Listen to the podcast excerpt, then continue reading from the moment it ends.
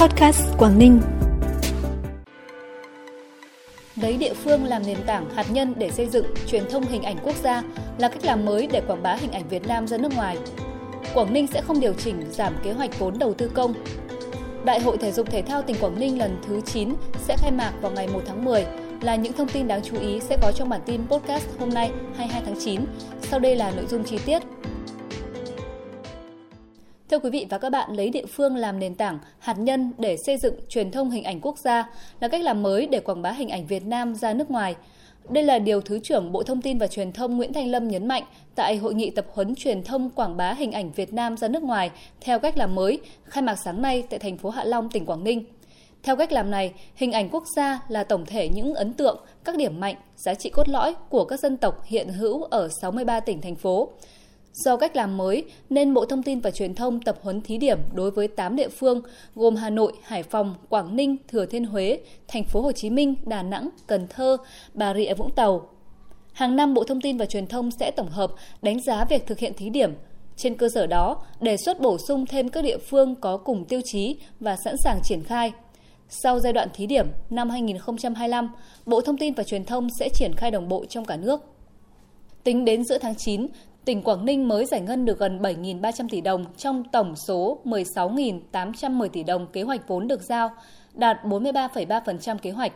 Do đó, tại cuộc họp về tiến độ thực hiện và giải ngân vốn đầu tư công năm 2022 và công tác chuẩn bị đầu tư các dự án khởi công mới năm 2023, Chủ tịch Ủy ban nhân dân tỉnh Quảng Ninh Nguyễn Tường Văn đã chỉ đạo các sở ngành địa phương tập trung vào công tác phối hợp giải quyết các vướng mắc khó khăn trong việc triển khai thi công các dự án và giải ngân vốn đầu tư công. Riêng đối với 16 dự án nguồn ngân sách tỉnh kế hoạch khởi công trong năm 2022, hiện mới khởi công được 10 dự án, còn 6 dự án chưa được khởi công. Chủ tịch Ủy ban nhân dân tỉnh yêu cầu phải khẩn trương hoàn thiện các thủ tục, đảm bảo khởi công 6 dự án này trong tháng 11 và đẩy nhanh tiến độ quyết toán các dự án đã hoàn thành. Quảng Ninh sẽ không điều chỉnh giảm kế hoạch vốn cho các đơn vị được giao làm chủ đầu tư và các dự án. Hết tháng 9 phải hoàn thành giải ngân 80% và hết năm phải hoàn thành giải ngân 100% nguồn vốn ngân sách địa phương. Đại hội thể dục thể thao tỉnh Quảng Ninh lần thứ 9 năm 2022 sẽ diễn ra từ ngày 1 đến ngày 8 tháng 10 tại nhà thi đấu đa năng 5.000 chỗ, phường Đại Yên, thành phố Hạ Long. Đến nay, Đại hội thể dục thể thao cấp tỉnh đã hoàn thành 16 trên 19 môn, phân môn. Ba môn còn lại của đại hội là bóng truyền hơi, điền kinh và kéo co sẽ được tổ chức sau thời gian khai mạc đại hội.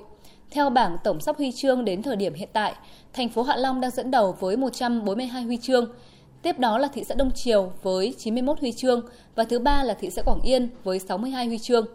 Thông qua Đại hội thể dục thể thao cấp tỉnh, Quảng Ninh sẽ kịp thời phát hiện, tuyển chọn các vận động viên đạt thành tích xuất sắc để đào tạo, huấn luyện, tham gia đội tuyển tỉnh, thi đấu các giải thể thao thành tích cao và Đại hội thể thao toàn quốc lần thứ 9 năm 2022. Đoàn công tác của Công an tỉnh Quảng Ninh vừa yêu cầu hai cơ sở karaoke KTV và Hạ Long Club, phường Yết Kiêu, thành phố Hạ Long tạm dừng hoạt động do không đảm bảo yêu cầu. Tại thời điểm kiểm tra ngày 21 tháng 9, cả hai cơ sở này đều không xuất trình được hồ sơ thẩm duyệt, nghiệm thu về phòng cháy chữa cháy theo quy định.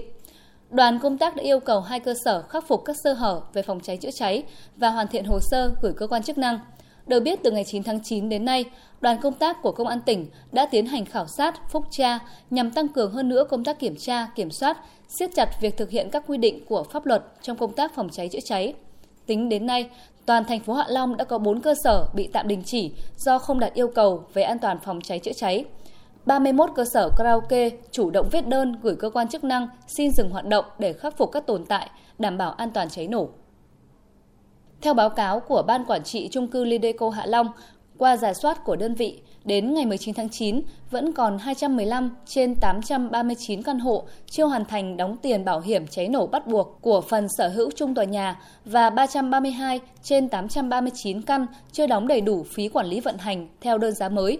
Do đó, từ ngày 20 tháng 9 cho đến trưa ngày 21 tháng 9, Công ty cổ phần xây dựng môi trường Havico đã tạm dừng cung cấp dịch vụ nước sinh hoạt của 39 hộ dân.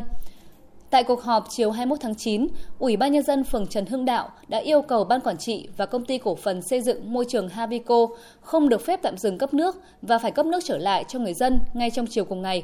Đồng thời yêu cầu Ban Quản trị trung cư tổ chức một cuộc họp với 39 hộ dân bị tạm ngừng cấp nước để đối thoại, giải quyết các phản ánh kiến nghị của các cư dân đang sinh sống tại trung cư Lideco Hạ Long.